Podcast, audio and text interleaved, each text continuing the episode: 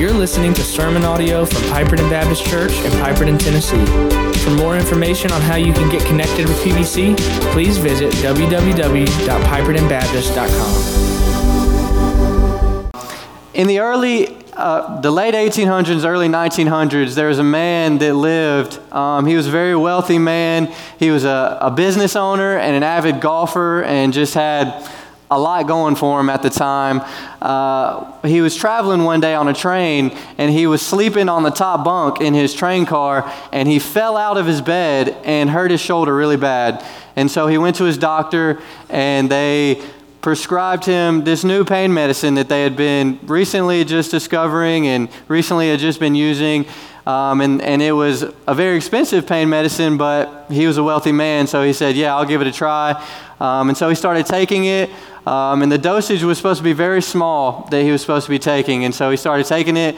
Not only did it make his pain go away, but it also just made him feel better in general. He was in a better mood. He was able to, to have more energy when he went out and played golf and stuff like that. And it just really, I mean, made him a better person altogether, feel better altogether.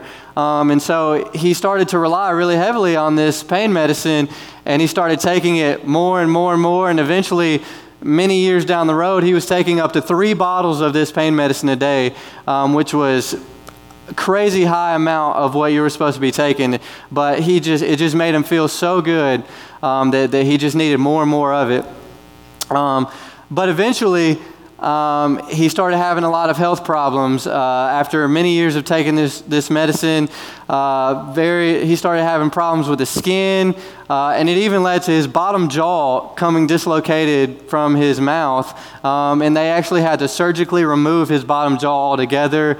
Um, and by the time he was in his 40s, uh, um, he was bedridden and it, it had just eaten away at him, and you could even see like parts of his brain because it ate away at his skull. It was just very, very bad. And this was a medicine called Radithor, and it basically was just radium mixed with water. And so, as he was taking this medicine, all he was doing was putting radium in his body, which, if you don't know, is very toxic, very bad for you. Um, and so, this eventually led to him dying because he just had radiation poisoning very badly, developed numerous types of cancer from, from this radiation. And by the time he died, he was not even recognizable at all.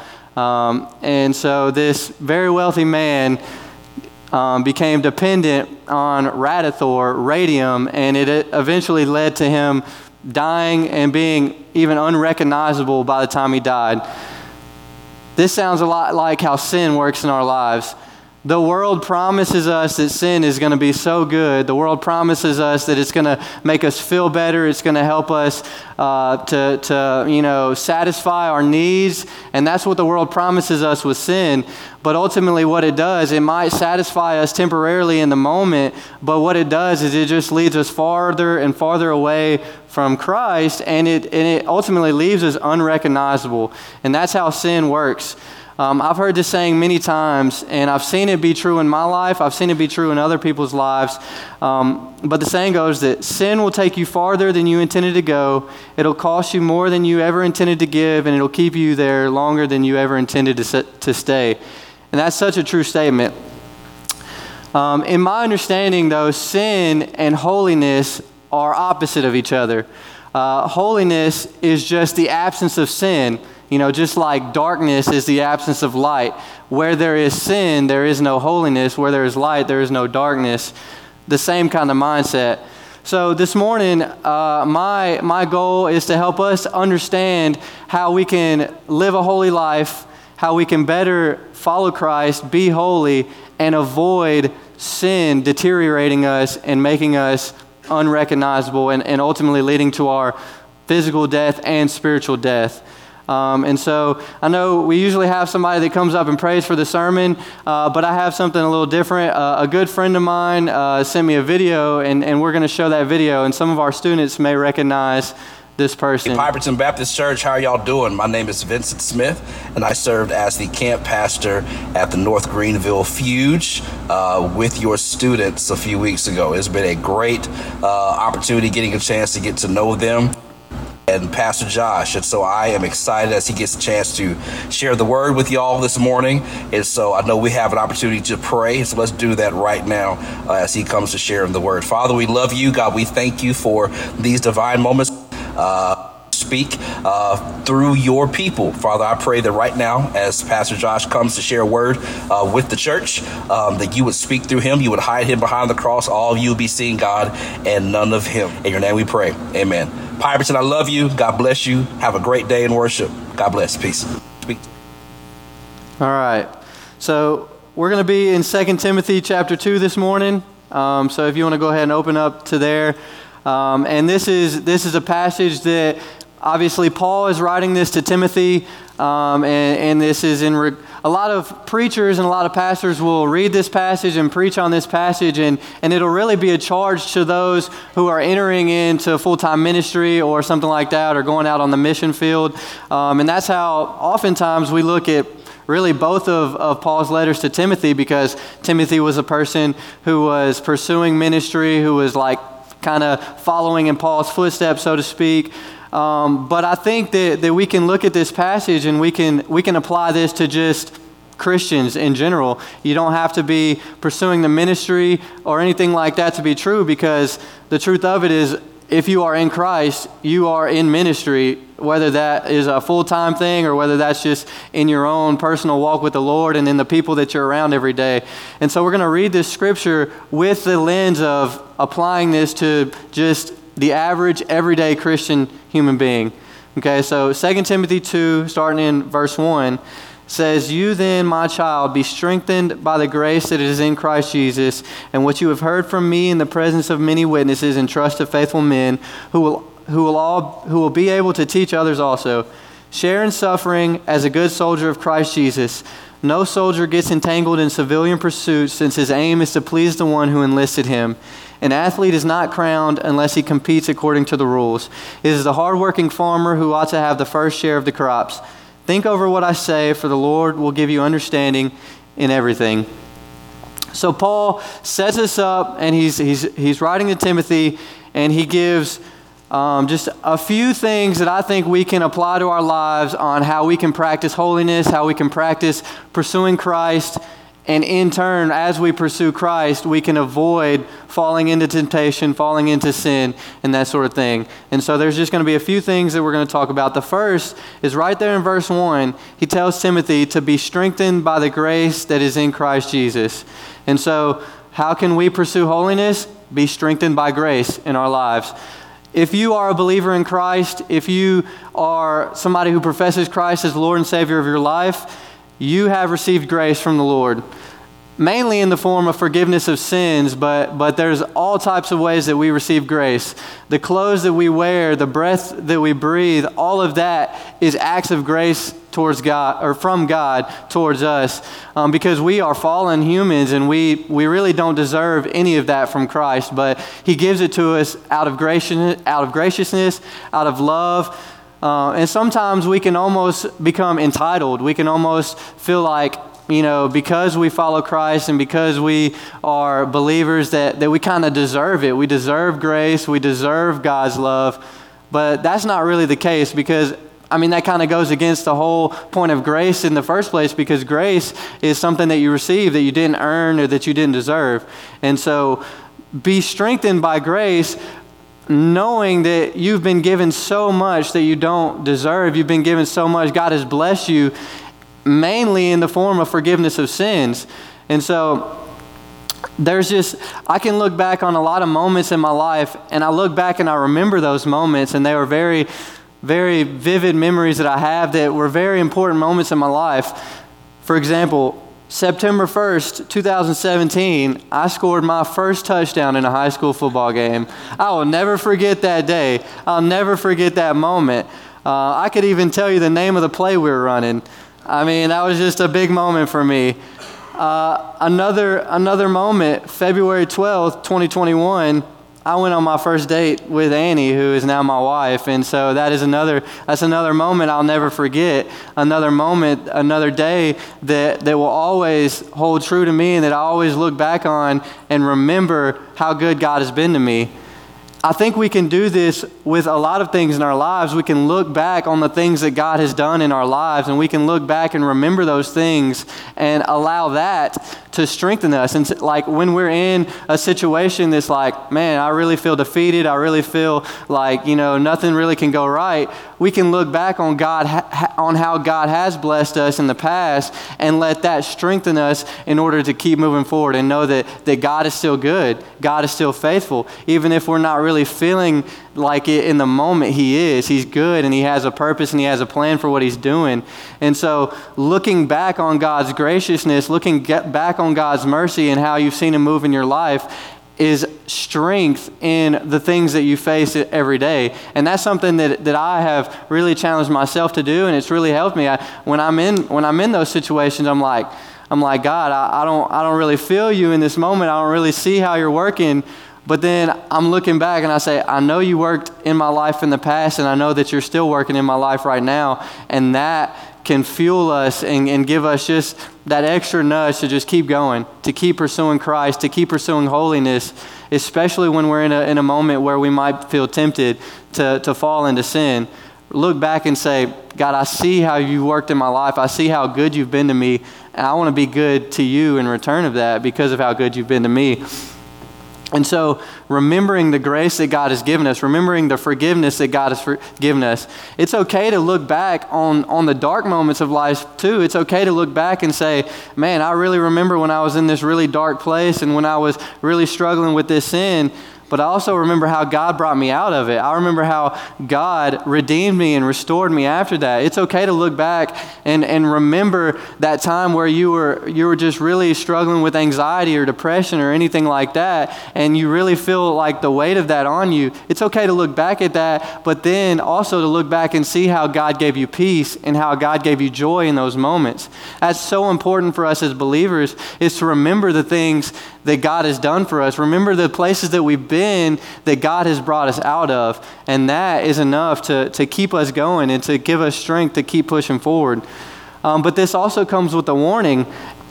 As we remember grace, as we remember his forgiveness, we also are warned not to abuse it. As uh, Romans 6, 1 and 2 says, What shall we say then? Are we, con- are we to continue in sin that grace may abound? By no means. How can we who died to sin still live in it? So look back and remember how God has brought you out of that sin, but not sitting there saying, I'm going to just keep sinning because I know God's going to keep forgiving me. That's not the attitude we're supposed to have. We're supposed to look back as, as a milestone and see how God moved, not as a way of saying, well, God forgave me then, so God's going to forgive me now. I've even said that in my own life. When I really was in a moment of temptation, I was like, man, I really want to do this. I'm going to do it and God's going to forgive me. It's going to be fine. I've, I've done that in my life. And, and that really is just not satisfying at all to, to, the, to the soul and to the spirit. But, but Paul says to not continue in sin that grace may abound, just to, to live a holy life, to pursue holiness in this way. And so be strengthened by grace, but don't abuse God's grace. Uh, and, and when we do that, we really can, can have the, the the, that nudge to go forward, like I said a minute ago. And then after, after, this, uh, after the net, this verse into the next couple verses, we get three different analogies where God uses, or where Paul uses, God through Paul uses three different scenarios, three different types of people, and, and we see analogies there. And the first one is he gives an analogy of a soldier um, verses 3 and 4 say, Share in suffering as a good soldier of Christ Jesus. No soldier gets entangled in civilian pursuits since his aim is to please the one who enlisted him. I thought it was really interesting that God brought me to this passage as we're celebrating Independence Day this week um, and we're, we're remembering the soldiers. And I just want to take a moment. If you have served or are serving in the military, would you stand so we can recognize you?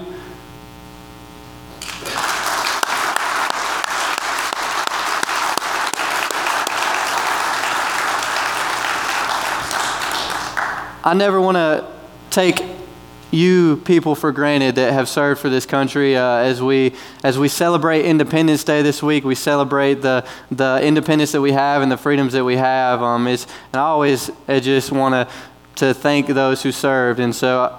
Uh, I'm, I'm glad that, that you guys are here um, with us this morning.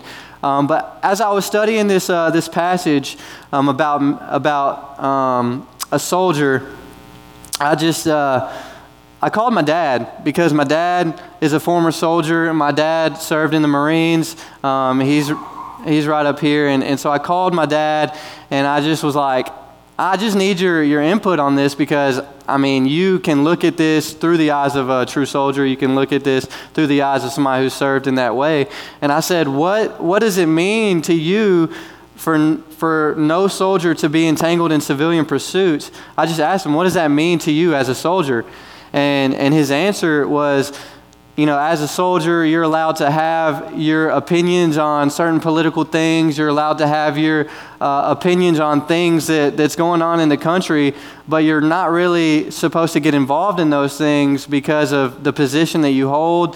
Um, you're not really, you know, as a person in service, you're supposed to conduct yourself in a certain way as a person of service. You're not supposed to, to conform, conform to the civilian ways. You're not supposed to, to act like a civilian. Like soldiers, the people in service, stick together and they do what they're supposed to do. Um, they do the commands that they've been given, they do the jobs that they've been given as part of their duties. And so I said, I asked him after that, I was like, that's a good answer. Do you see any correlations with you know, walking with Christ and with being a Christian. And he said, as followers of Christ, there's a certain way we're supposed to conduct ourselves. There's a sp- certain way we're supposed to walk. We're not supposed to conform to the ways of the world. We're not supposed to conform to, to the people around us. We're supposed to, to you know, stick together as believers just as people in the military stick together. You're not supposed to look like civilians. You're not supposed to look like the world that, that was exactly the point I wanted to make when I was reading this is that when it says no soldier gets entangled in civilian pursuits, it's saying don't be like the world. Don't conform to the ways of the world. Christ has set a standard for us that we're supposed to follow. And, and if you're ever wondering what that standard is, all you got to do is read the Bible, and it's, and it's all through it. There's a, there's a way of life that we're supposed to live as Christians. And, and it's so easy for us to just you know, not really do that. It's so easy for us to just walk around and be like, yeah, I made a decision to trust Christ, so like I can just kind of go about my merry way and know that when I die I'll get to heaven. That's that's nowhere in the Bible. Nowhere does it say that we are allowed to do that. When, the, when there is a true conversion, when there is a true salvation, there is life change that happens. And you really are. I mean, we, there's this idea in the Bible of warfare, spiritual warfare that's going on, and we know that it's not against flesh and blood, but it's against you know principalities and the rulers of the darkness and those types of things. And so this is we, we are truly fighting a battle if we're in Christ. And so with that comes the responsibilities of somebody who is fighting a battle, of a soldier. We have this responsibility to carry our way ourselves in this manner, the manner that, that Christ has called us to. We're called not to look like the world, not to conform to the world, not to conform to the world's ideas of the things going on, not to conform to the to the things that are trying that are trying to be taught to us in school and, and that are trying to be, you know, pressed onto us in life. Like there is a very set standard that we have as Christians, and we're supposed to follow it. Just as a soldier has very set standards that he's supposed to follow, very set code of conducts that a soldier is supposed to follow. It's the same with us. We, we have been given commandments, we have been given things that we're supposed to conform to that are completely 180 degrees different than what the world says. And that's, that's a thing that that I see so often as, as Christians, we want to try to, to get as close to the world as possible without actually being identified with the world. We want to try to get as close to sin as possible without actually being able without somebody being able to say, "Oh, that's sin." We want to just we want to just teeter on the line without stepping over it, right? That's how I mean, we see it in our kids. We tell we tell kids, "Hey, like don't do something." What's their first thing they want to do? They want to go do it. Like that's just our human nature. You tell a kid not to touch the stove because it's hot, and what do they want to do? They want to go throw their hand on it. I mean, it just, that's how we are as humans. That's just how our brain works. We just do the things that we're not supposed to do. Like there, it's just crazy how rebellious we are as a people. Even even those of us who are in Christ, we still are rebellious. We still walk away at times. But it's just it's a reminder that there is a code of conduct that we're supposed to follow. Um, I heard a preacher say this, use this analogy just this week. Um, he was talking about when Jesus was was going to the cross, um, and you know all the disciples had left him, and so like they all run and fled. But it says in in the Bible, it says uh, you can find this in Matthew and in Mark that Peter followed Jesus from a distance as, as Jesus was, was going to the cross, was carrying his cross, he was, you know, he'd already been arrested and they were sending him to be crucified. It says that Peter followed him from a distance. I feel like this is a lot how we tend to try to follow Jesus from a distance. So, Peter, he was close enough to Jesus that when Jesus was in the spotlight and the fame was there, Peter could, you know, step in and say, Yeah, I, am with Jesus. I'm, I'm right here with him. But yeah, he was far enough away that, that when they started, you know, cursing Jesus, when they started spitting on Jesus, when they started throwing shade at Jesus, Peter could, like, you know, sink back into the crowd and not be noticed. Peter was close enough that when they were praising Jesus, when they were when they were listening to Jesus' teachings, Peter was like, "Yeah, this is my teacher. This is who I follow. This is this is my disciple maker. Like this is who I am." But he was also far enough away that when it came down to the time of Jesus being crucified, Peter could just sink back into the crowd unnoticed. That's how a lot of Christians act in today's culture. We want to we want to be close enough to Jesus that we can identify him with him when things are good, but far enough away that when the slander comes and when the name calling comes, we can go unnoticed. This is this is such a big problem in the church today, and I've seen it happen. I've been a part of it in my life before and I've seen it happen in other people's lives and this is this is not at all how we're called to follow Christ. We're called to follow Christ like a soldier follows his commanding officer, doing everything that he tells him to do. Why? Because his aim is to please the one who enlisted him, as it says in the, in the second half of verse 4. If we're doing things just strictly out of obligation because we feel like we have to, yeah, that's better than not doing it at all, but that's still not good enough. Our aim, our goal should be doing the commands of the Lord because He's called us to it and because we love Him, because our aim is to please Him. Our aim is to do what He says because we love Him. Jesus told His disciples, if you, if you love me, you will obey my commandments. In turn, that means if you don't obey my commandments, you don't really love me. And that's a hard pill for us to swallow. That's a hard pill for me to swallow because I can look back on countless times in my life where I've been disobedient. And I, and I can say that in those moments I was not loving Jesus well because I was disobedient. But Jesus said, If you love me, you obey my commandments. And that kind of is a segue into the next analogy that Paul gives. Um, in verse 5, it says, An athlete is not crowned unless he competes according to the rules there's this bad stigma in the world that all Christianity is is just a big set of rules that people are supposed to follow. And, and people will look at the Bible and just call it a rule book and, and say, you know, well that's no fun because all you got all you're doing is following a set of rules. Like that doesn't sound very fun. I want to be able to, to live free and be me and do what I want to do. Like this is this is how the world will tell us do what makes you happy. Do what do what you, pleases you. You don't have to worry about anybody else. You got to do for you and yours and forget everybody else. That's what the world says. But just like just like an athlete is not crowned unless he he competes according to the rules, we don't get the full glory of God if we don't obey his commands. And I don't I don't like to use the term rules, but you know, it's just terminology. They, we do have rules that God gives us as Christians, and we're supposed to follow them. Um, and, and I can relate a lot more to this one because you know, I grew up playing sports and everything, and so the, the athlete analogy is more something I can relate to.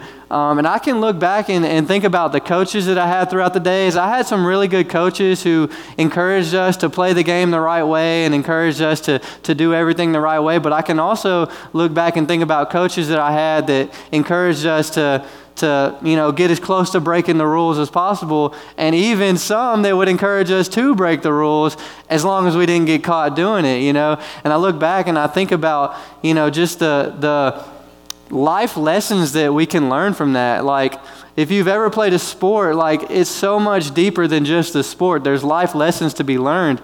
So even with a sport, like learning to play the game by the rules and to play fairly helps you to live life in that manner as well, to, to live life fairly and play by the rules. And that helps us in our walk with Christ because, just like I was saying a minute ago, Christ has given us a very set standard, a very set of commands that he gives us, and we're to follow them. Just like an athlete's supposed to follow the rules in the sport he plays, we are supposed to follow the commands that Christ gives us. And so, play by the rules, obey Jesus. If you love me, you will obey my commands. Do you truly love Jesus? Are you truly obeying his commands? If both of those answers aren't the same, then you got some business you got to do with the Lord.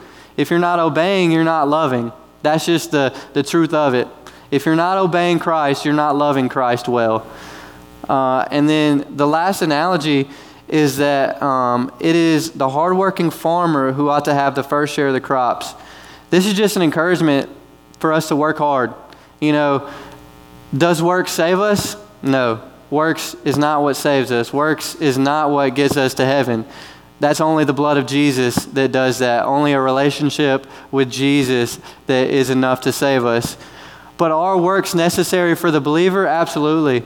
Absolutely. In James, it tells us that faith without works is dead. What good is our faith? What good is it to say that we believe in something if we're not act- actively pursuing that thing? What good is it for us to say that we believe in Jesus if we're not actively pursuing Jesus? What I mean, I just this baffles me. I, but it shouldn't because I've done it. I've been in this place where where I've had faith but didn't follow Christ. But I look back on that and I think, what was I thinking? What was I doing? Because true faith leads to action. Because if it doesn't lead to action, that's not true faith. That's just an emotion that you're feeling. That's just uh, an experience that you're having. But true faith, true relationship leads to action, leads us to work hard for the Lord. The Bible says over and over and over to do things heartily as if you're doing them for the Lord, to do things with all of your heart as if you're doing them for the Lord. It says that several times throughout Scripture. And this is just a good reminder that, yes, our faith is what saves us. We're saved by grace through faith, but there is things that we're called to after we have that faith. There are things that we're supposed to follow. Uh, just, you know, the same idea, the same set of rules that we've been talking about that's what we're supposed to follow, and we're supposed to do it wholeheartedly. We're supposed to work hard to follow these things. And just as the farmer who works hard is rewarded with the first fruits, so will we re- be rewarded with blessing from the Lord. Whether that be here on earth or whether that be when we get to heaven, we receive blessing from the Lord when we are faithful to work hard for Him. And it's not always the type of blessing that we might want. You know, sometimes we want to be blessed with a, with a new car with a big fancy house.